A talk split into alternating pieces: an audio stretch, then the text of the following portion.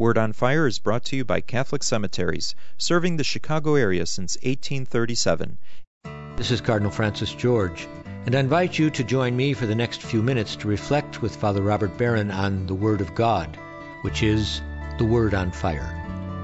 Father Barron will challenge us to open our hearts to the Word on Fire, which is God's Word of love for each of us. If our hearts are open, the Lord can change and transform us so that we might speak with love about the one who is love. The Archdiocese of Chicago, through the generosity of Sacred Heart Parish in Winnetka, now presents The Word on Fire. Peace be with you. Friends, recently I've been reading a lot from one of my favorite writers of the 20th century. Her name was Iris Murdoch. Iris Murdoch was an Irish novelist and philosopher. And she wrote in both genres, both in fiction and nonfiction, at a very high level of sophistication. Her novels are wonderful. They're, they're funny and they're strange and they're very deep and thoughtful.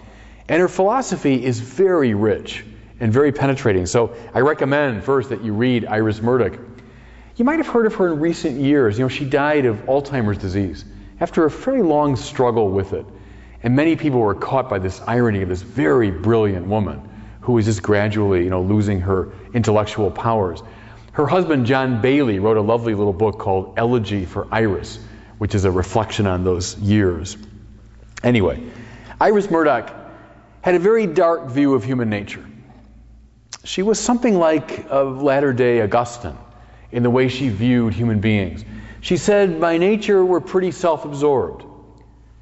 We tend to look at the world through the distorting lens of our own egotism, our own desires, our own selfishness. And you know, I think she's pretty much right about that. The best moments in life, she said, are those rare moments when that egotism is broken through. When something so confronts us and so shakes us that we break out of our self regard and actually see the world as it is. Those are splendid and rare moments. She gives three examples, and I find each one really fascinating of how this happens, when this happens. The first one is the experience of learning a foreign language. Now, many of you listening to me have gone through this experience. Maybe it's in high school or college, studying a language. Maybe more elaborately, going over to a foreign country and really wrestling with the complexity of it. But here's the thing that she saw. When you're learning a foreign language, the foreign language doesn't care one whit about you. The foreign language is not there to make things easy for you. It's not trying to adjust to your needs and your desires and your expectations. That language just stands out there in its sheer objectivity. You know, it doesn't mind if you learn it, but it's not there to make it easy for you. You are forced, when you're studying a foreign language, into a great stance of humility. Now, I remember in my years of struggling with French, which is the language I came to know best, eventually I, I, studied in France and really learned it well.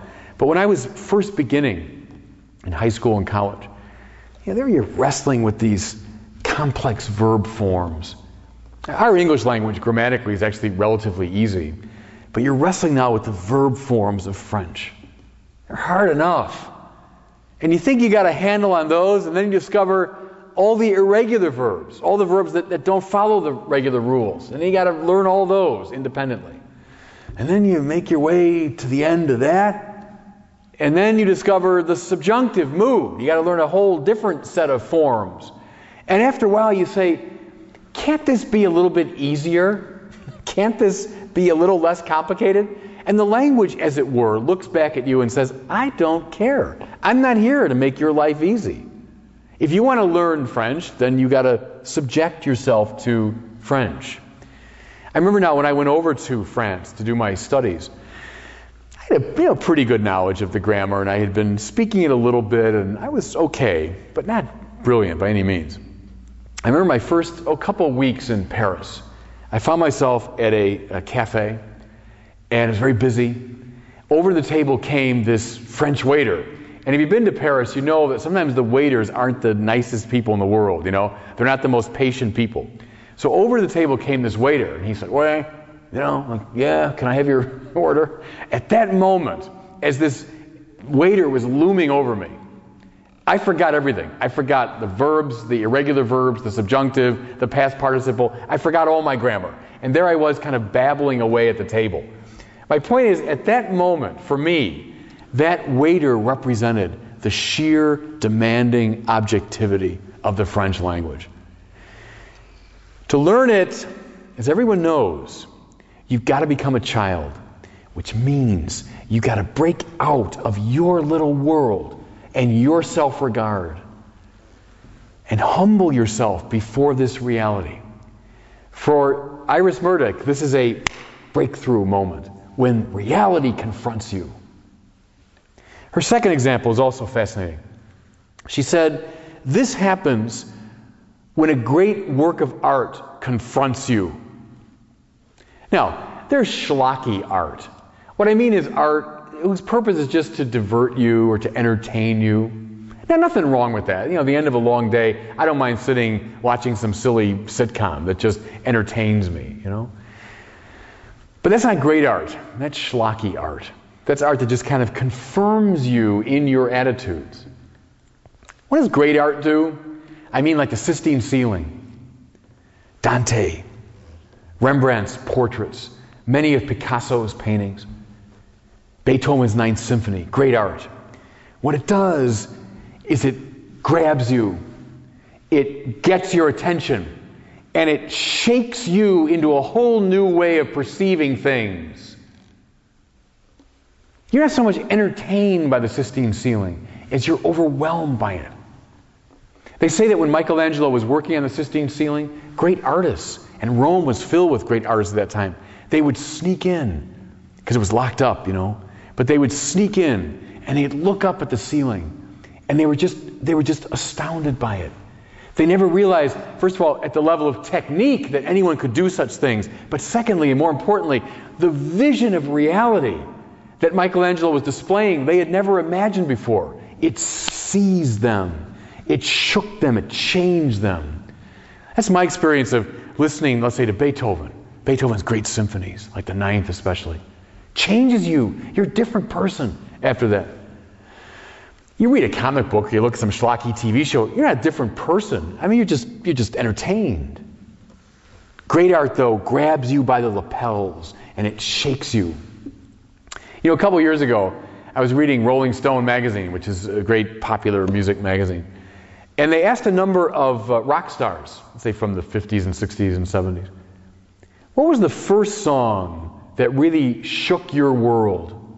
And I love that question. It's a good question. And it's right on what Iris Murdoch's talking about. There are a lot of songs you listen to that are, you know, fun and they're entertaining. But, but, there's some songs that shake your world, that rearrange your consciousness, that make you imagine things totally differently. Great works of art shake your world and rock your world. They break through your complacent subjectivity. Third example, and now we're getting a little bit closer to the gospel. Her third example is when somebody demands your compassion. Here's what I mean you're going through your day, doing your ordinary things, seeking your goods, and so on. And suddenly you see somebody. Maybe it's a homeless person. Maybe it's someone who's hungry. Maybe it's someone who's lost. And suddenly their face so breaks into your consciousness, it so seizes you with its demand that you know that you have to drop your plans. You have to drop your enterprise. And you have to respond to that person. Listen, not because it's good for you, not because it advances your career, not because it makes you look better, but you must respond to that person because that person's broken into your world with his demand. When the other calls forth from us real compassion, our world is rocked, changed, upended, overwhelmed. Learning a foreign language, being seized by a great work of art, being called to compassion. All three of those are kinds of spiritual exercises. Now, why am I telling you all this? Well, because of our gospel for today. That well known parable that Jesus tells about the Pharisee and the publican. Listen. Two men went up to the temple to pray. One was a Pharisee, the other a tax collector.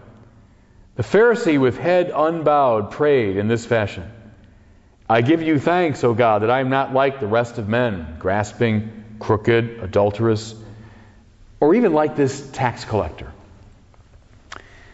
Now, the Pharisee, and we know from the Gospels, the Pharisees were publicly righteous people.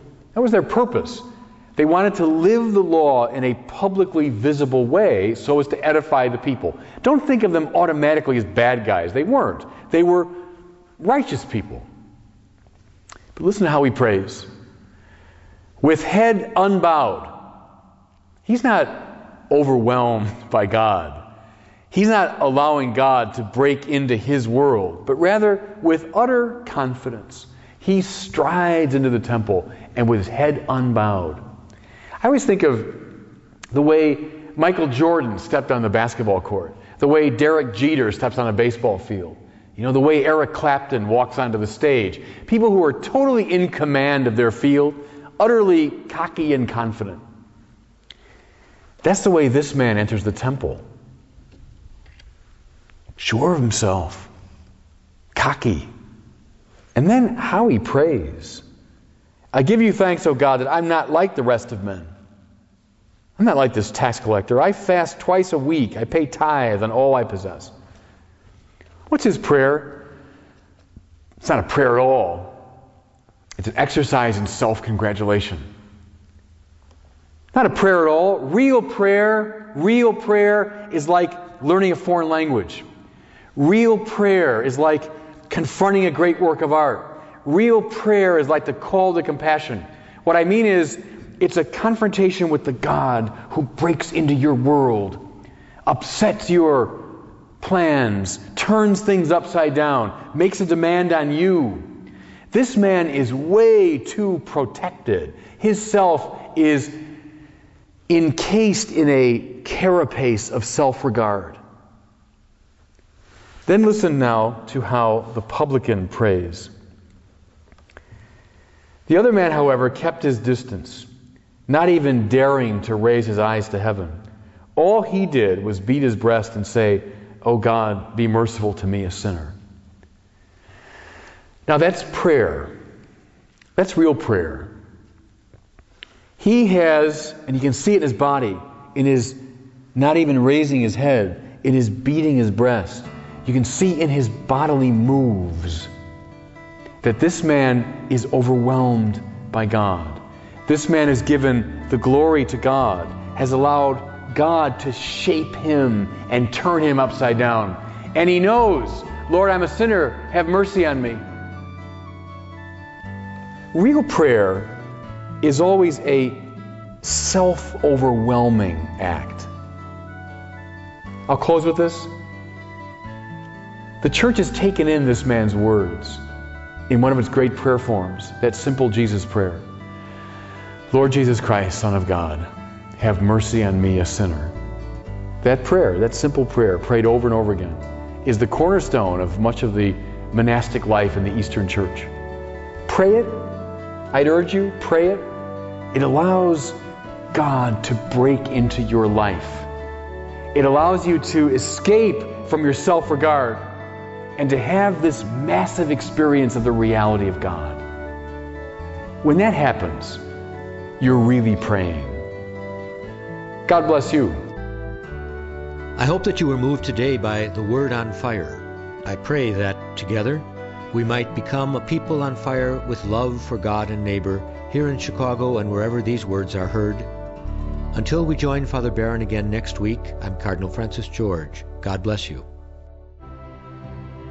Most interment arrangements at the 42 Archdiocese of Chicago cemeteries are made through a pre need plan.